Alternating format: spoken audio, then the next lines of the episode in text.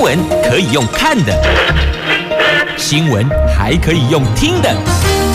亲切的早安问候，专业的新闻分享，欢迎加入美英主持的 News Online，说新闻给你听。亲爱的朋友，台港后打开后，大家好，欢迎您再次锁定收听 News Online，我是美英，我是谢美英。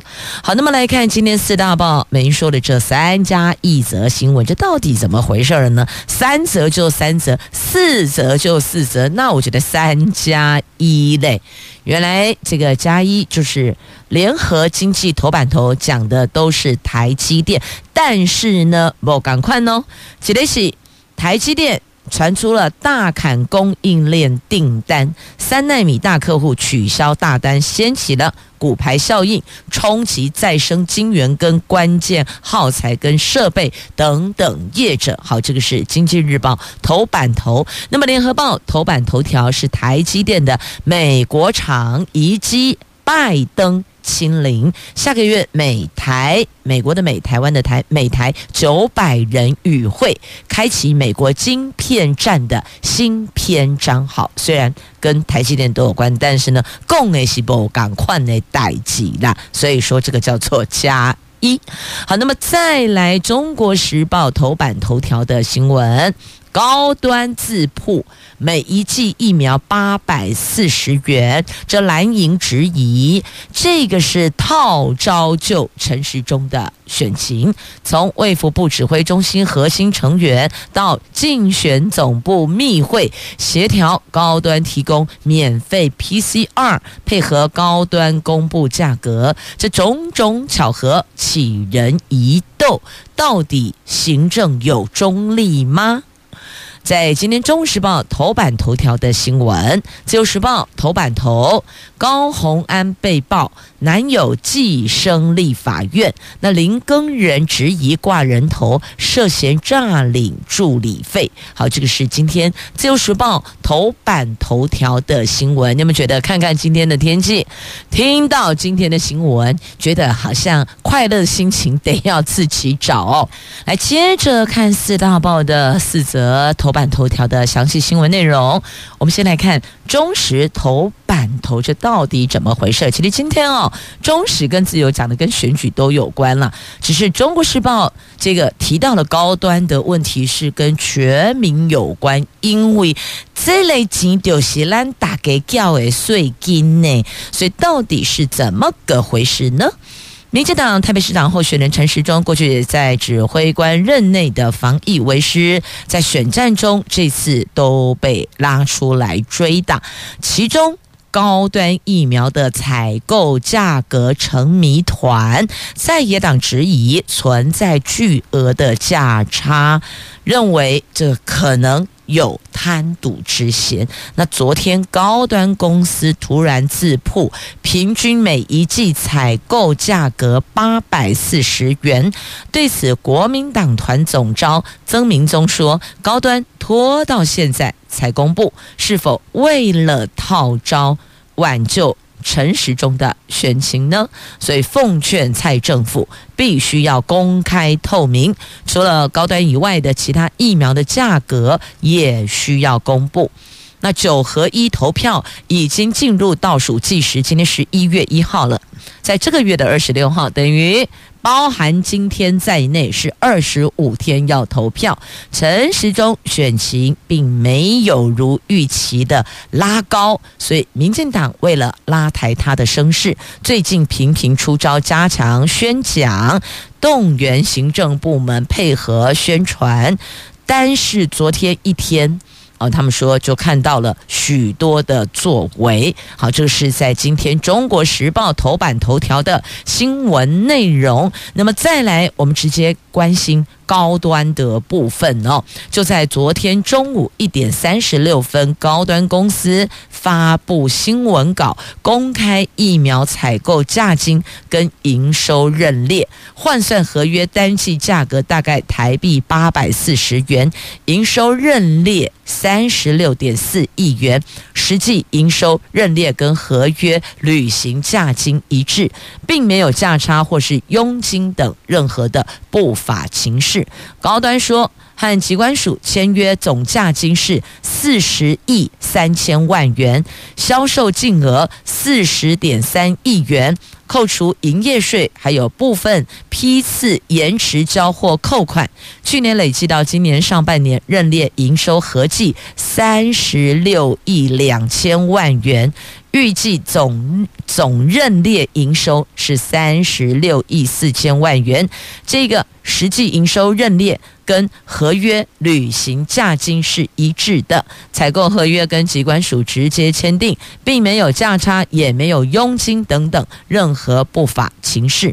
而巧合的是呢，指挥官王必胜昨天上午到医院接种第四剂疫苗，没有选择专家最近力推的莫德纳次世代疫苗，而是选择。接种高端疫苗，这力挺的意味相当浓厚啊！所以国民党，也就是在野党的这个立法院党团认为，指挥中心态度的转变，就是为了要救陈时中的选情，因此公开其他疫苗资料，认为要公开。你既然高端都讲了，所以国民党团欲请卫福部。请我们的指挥中心把所有品牌疫苗采购价格资料全部一次公开呀！好，那曾明宗啊，就是国民党团立法院国民党团总召了。他说，依照《传染病防治法》第二十七条，本来买疫苗就要录音，而且要公布会议记录。更何况去年审查特别预算的时候已经做成决议，只要疫苗交货两个月内。要公布所有细节，但现在却是国民党团不断开记者会要求之后，才公布这些数据。那高端价格现在公布，国民党团给予最严厉的谴责，是用人民纳税钱付完之后，还要封存资料三十年，未来一。立法院决议就要公布了，难道立法院不能够进行监督吗？拖到现在才公布，是不是为了要救陈时中的选情？奉劝蔡政府必须要公开透明，除了高端以外，其他疫苗价格也都要公布。好，以上内容来自今天《中国时报》头版头条的新闻。那翻开那一页 A 三版面，还有整个版面的跟疫苗相关的报道哦。那重点大概就放在疫苗的价差，他们认为这个还是有猫腻。好，大概是这个意思。好，这个详细内容您就自个儿翻阅啦。接着我们来看《经济日报》、《联合报》头版头条的新闻。我们先来看《联合报》头版头，这台积电斥资一百二十亿美元到美国的亚利桑那州设立十二寸晶圆厂，终于在美国时间十二月上旬举行首部机台移机典礼。台积电董事长刘德英，他届时会率领供应链和台湾官员共计将近三百位高层到美国，而且也邀请了美国总统拜登出席，一起见证这项极具有战略性的在美国的投资案，那台积电美国厂是台积电近年来海外布局最大的投资案，也是迎合美国强化半导体制造第一个切入五纳米最先进制成的十二寸晶圆厂。白宫也相当的重视这个典礼。目前台积电除了安排拜登亲临，八月率团访问台湾的美国联邦众议院议长佩洛西，他也在邀请名单。根据消息人士透露，随着拜登将亲自参与美国最先进晶圆制造厂的完工典礼，台积电仔细过滤出席名单，涵盖供应链还有美国台湾两地的官员，预计多达九百人，场面盛大呀。由于正好现在是美国中国科技战的敏感时刻，台积电最近才以美国政府关系。事业总监名义低调陆续发出邀请函，避免过度张扬，让某些人士不舒服啊。那近期台积电密集的展开邀约作业，那获邀请的供应链的成员以美系半导体设备商为优先的名单，而且有限定对象出席哟，必须执行长或是董事长出席。因此，你看到这个名单是过滤再过滤，非常之高层啊。那晶片战，美国自主指标五纳米，台湾厂是第一家获得补助的，所以看来这是开启美国晶片战的新篇章啊。好，这是在今天的联合报的头版头条的新闻，翻开内页的 A 三版面，还有相关报。道这来自台积电的挑战，台积电东移求两全往东了哦，东移求两全，不再都压西进或是往南走，这挑战多于机会呀，满足美美国方面战略需求，又要顾到全球的生意耶，这一座护国神山的光环还能闪耀多久？绝对。跟台湾的安危是息息相关的。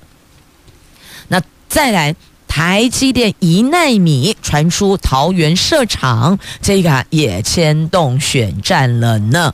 那郑文灿市长当然跳出来就说感谢郑运鹏从中协助哦。那张善政则说盖厂还要很多年以后。好，所以一座台积电蓝绿。牵动啊，牵动蓝绿的选战呐、好，那么接着再来，《经济日报》头版头条依旧台积电来，台积电传出大砍供应链的订单内，这半导体景气下行，台积电两度下修资本支出，传出了三纳米制程大客户临时取消订单，台积电因而大砍协力厂的订单，最多高达四五成哦，涵盖了。再生晶圆、关键耗材、设备等等的领域，由于这些供应商规模都相对比较小，这台积电的大刀一挥，掀起业界的风暴啊，通通受到影响了。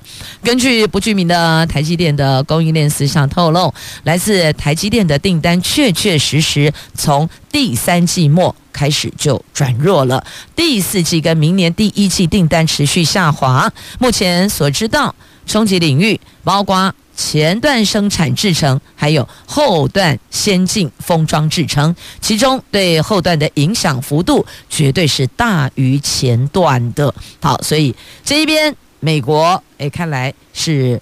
前景看俏，但是目前现阶段，我们从第三季、第三季末、第四季，其实这个相关供应链的厂商的订单，台积电就已经收了，就已经砍了，因此都多多少少都有影响，掀起的骨牌效应呢。再来看我们的股市啊，股汇双市同样都在今天的《经济日报》头版版面。这美国股市反弹引领短多信心啊，在外资转买超四十五亿元护国神山台积电，甩尾上涨十块半，最后收。最高三百九十元，这带动了台湾股市昨天上涨一百六十一点，收盘一万两千九百四十九点，站回五日线跟十日线。而今天十一月一号要挑战一万三千点，就万三关卡啦。十月全月下跌到四百七十四点，月线是连两黑呀、啊。所以呢，这十一月份到底如何？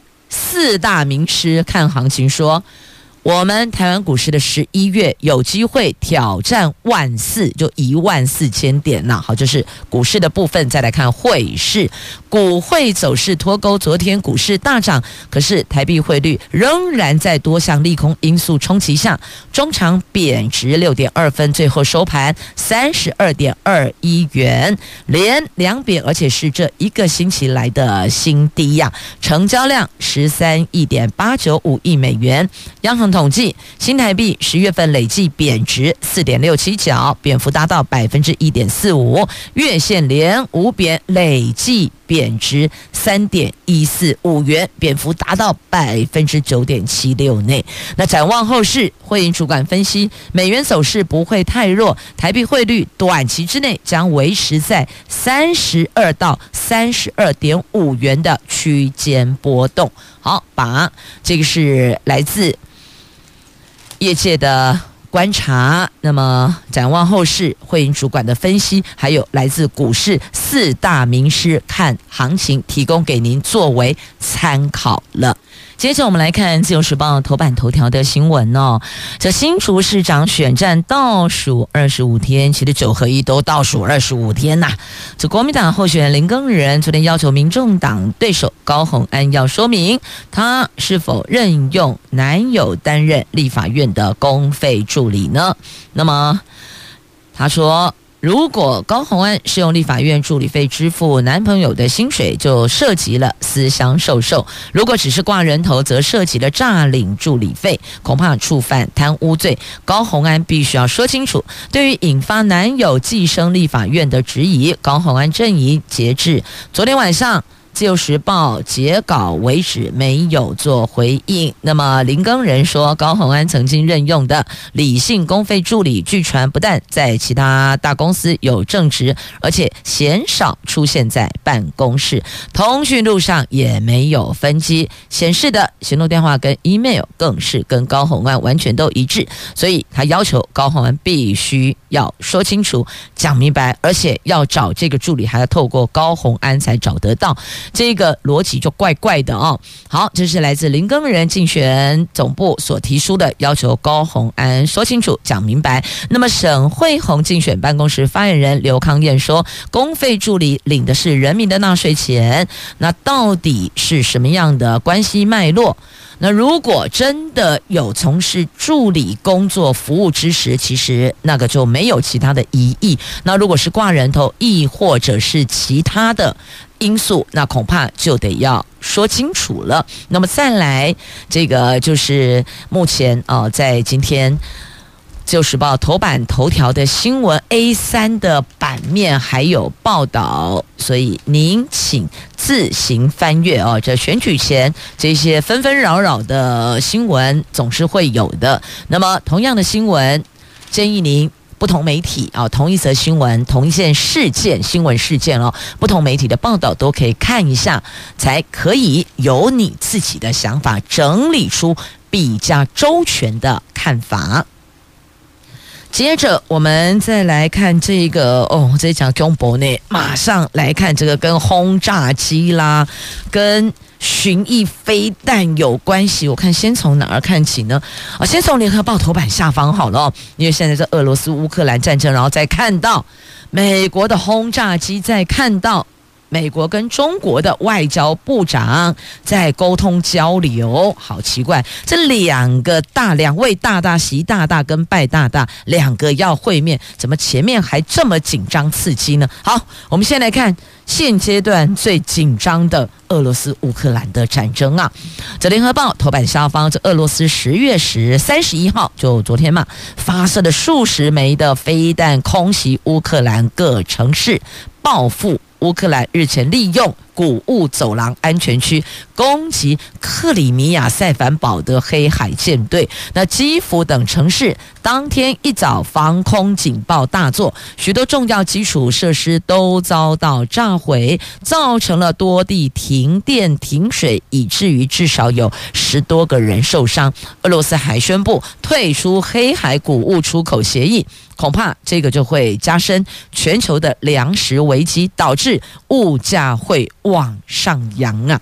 那乌克兰总理说，乌克兰境内十个地区十八个设施遭到攻击，大部分是发电设施。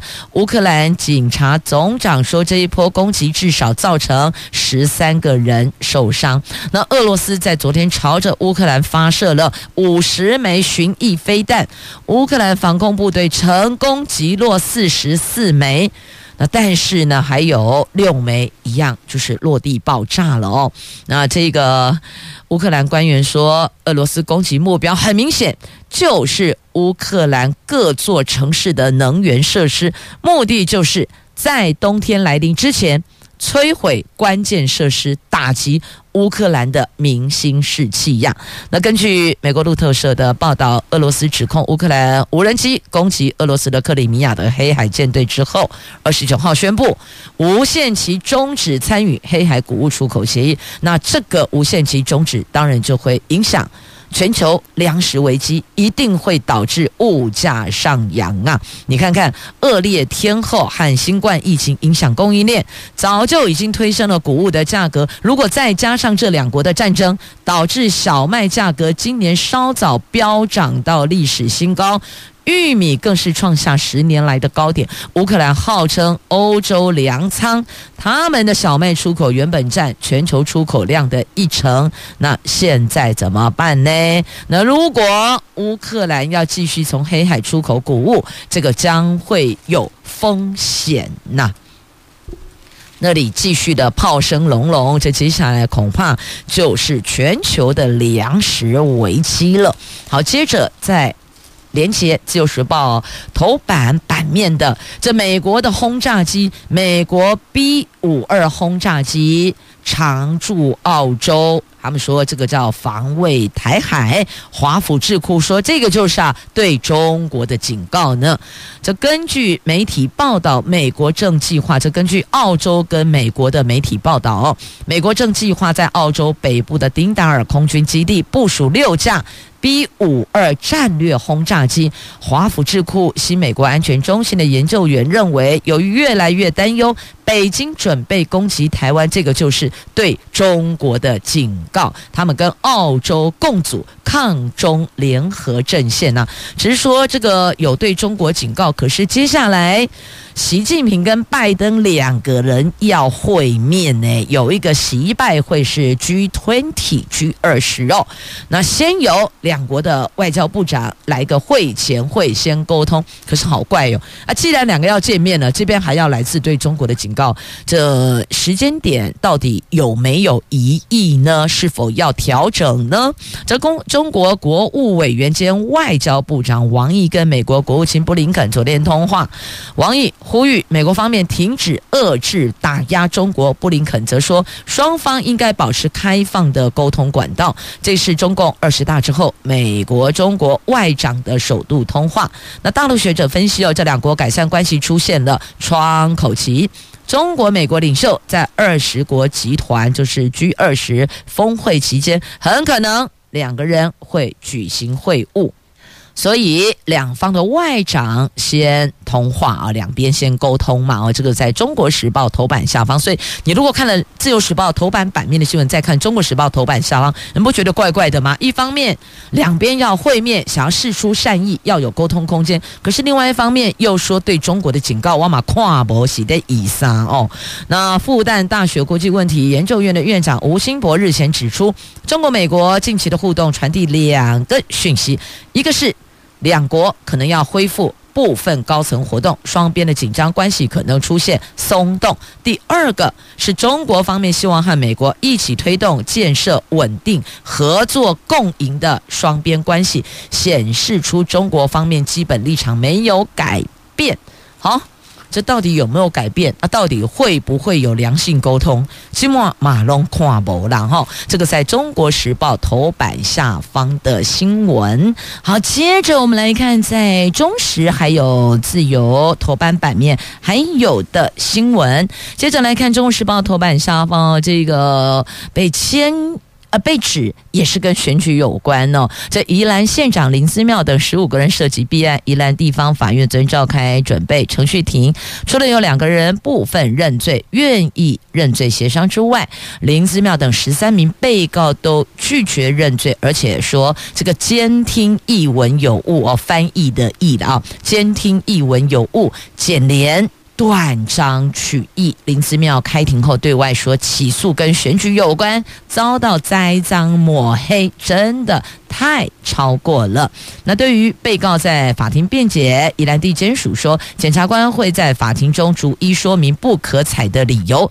对于外界指责地检署发动及起诉的时间点是为了影响选举，他们要严正澄清不是事实。那民进党宜兰县长候选人江聪渊要林姿妙说实话，呼吁县民用智慧的选择，让宜兰有光荣有光明的未来。好，就是在。今天《中时报》头版下方的新闻，接着我们再来看大家超级关心的哦，这确诊隔离松绑如何？《自由时报》头版下方这。疫情确诊者隔离天数可望从七天降到五天。指挥中心指挥官王必胜说，专家们将在这个星期开会讨论，如果顺利的可以达成共识，应该哦会在十一月七号新制松绑之后再上路。那十一月二十六号九合一投票，中选会认为确实会让确诊者投票于法无据，因此有专家建议把确诊诊者隔离天数从现在七天缩短成五天，减少无法投票的人数。但是十一月七号起实施取消居家隔离、确诊者自主健康管理等松绑措施。上个星期指挥中心专家会议中，专家们忧心进一步放宽确诊者隔离天数，这个是会冲击疫情跟医疗量能的，进而保持保留的。态度要再观察一个星期疫情变化，这个星期开会再来讨论啦。那最近这几天本土确诊数有明显下降，所以指挥官昨天说，我们疫情已经脱离高原期。这个星期专家会议将就疫情发展及学理各国做法评估是否缩短，是否这个那缩短的天数哦，这些都是这个星期的会议会进行讨论的。不过，病毒传染力还是相当强，隔离时间如果不足，恐怕还是会造成疫情蔓延。因此，即使确诊者隔离天数有缩短，但是哦比五天更少的机会少一点。言下之意就是说呢，最多最多也只能够减到五天，不会低于五天的。那至于实施的日期，十一月七号松绑新制上路后，我们观察一下，看看状况，再决定。确诊者隔离天数缩短时间点，这样的策略也是正确的哦。只是呢，昨天国内首度检出了本土的 XBB，还有本土的 BF 七新兴变异株入侵，是不是会影响到放宽时程？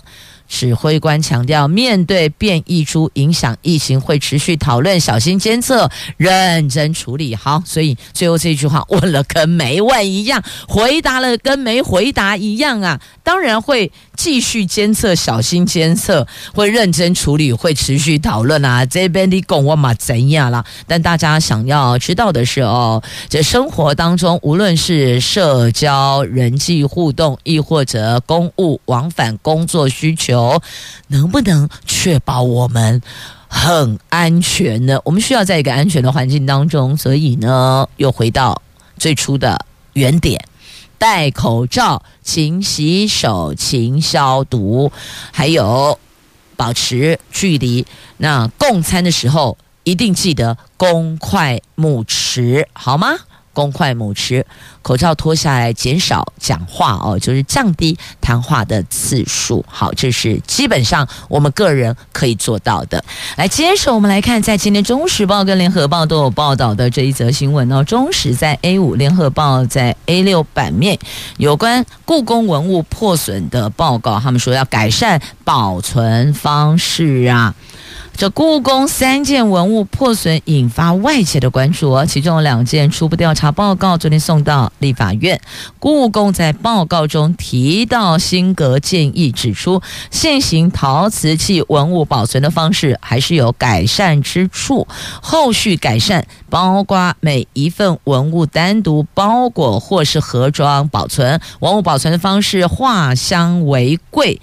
铁箱启闭方式增加电子化记录功能，库房日志数位化保存等等等。那么蓝天行动联盟昨天到故宫外抗议，喊口号说故宫国宝全民之宝无蜜茶下台，而且递出澄清书给故宫的副院长王永泰，要求公布所有相关资料，而且要追究责任呐、这三件破损的瓷器分别是明朝的红制款焦黄绿彩双龙小碗，以及清朝康熙款暗龙白果小黄瓷碗，还有清朝乾隆的青花花卉盘。那故宫院长吴密察日前记者会上说，上述前两件破损，经过调阅数十调阅这十年来的记录哦，没发现人为疏失相关证据。至于第三件是今年五月十九号整理的时候，因为人员作业过程疏忽，从工作柜的高度掉落而破损的。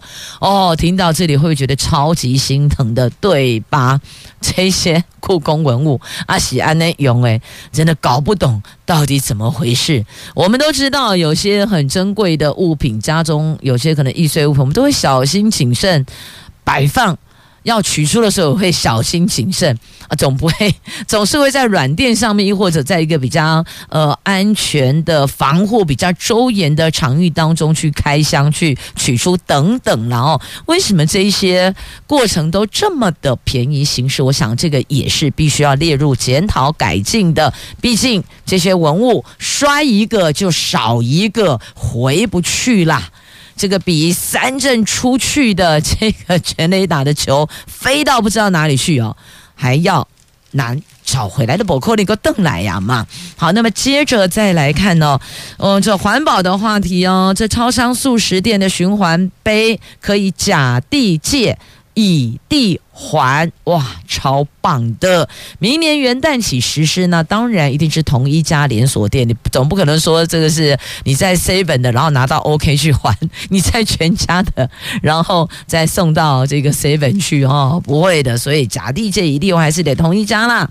这饮料杯减速是在 B 型环保署规定，明年起连锁超商还有速食店必须要有百分之五，接近八百家门市提供消费者循环。杯借用服务，消费者三天内返还。哎，你不是旧邓以后沙尼家庭没有这个杯子循环杯是大家一起用的，所以三天内返还，免费支付或只需要支付少许的押金，也可以甲地租借，乙地还。这个新制度元旦起实施，明年元旦了，一月一号很快就到了。你不要以为听到明年还很远，并没有。今天十一月一号了，在两个月后的今天叫做元旦。了解了吗？洗干贵州境内啦，又快要农历春节了。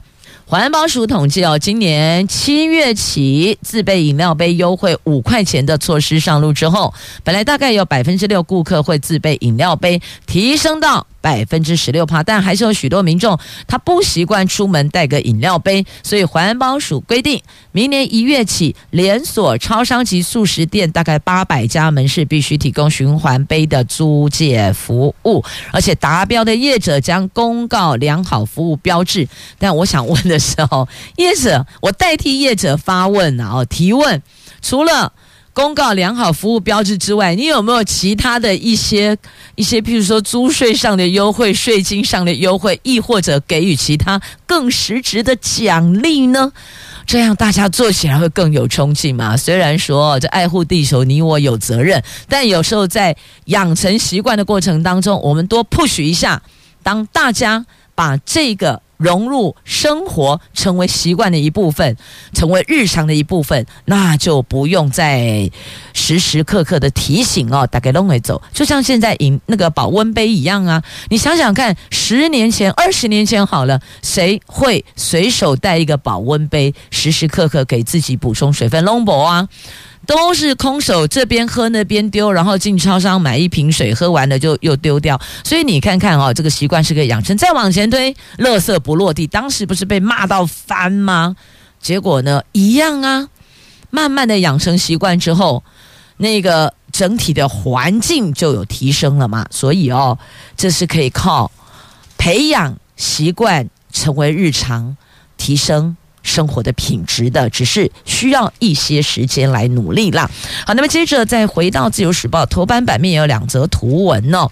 来看滑轮世界锦标赛，台湾青男曲棍球摘金了，太棒了！我们恭迎豆邓来摘金牌的，掌声鼓励鼓励。来，还有这一个落山风艺术季，礼拜五要登场，神奇的仿生兽，靠风。才能在沙滩上行走。十一月四号起，在屏东县海口沙滩登场的垦丁的落山风艺术季活动，邀请国际仿生兽团队带来动态展示。这动态展示哦，总共有六只，是第一次挑战落山风户外展演。每个星期六、星期天下午会出动一只，在海滩上行走。这个仿生兽得有风啊，靠风才能行走哦，这真的是挺妙的哦。邀请大。家如果时间上允许可以的话哦，欢迎您来这儿感受一下会走的仿生兽在沙滩上哦。没有没有人在旁边推，它就是这么厉害，靠风行走，这是行动动态的展示。好，邀请您靠这个落山风串起每一刻。仿生兽的行径啊！感谢收听，我是美英，我是谢美英，我们明天空中再会了，拜拜。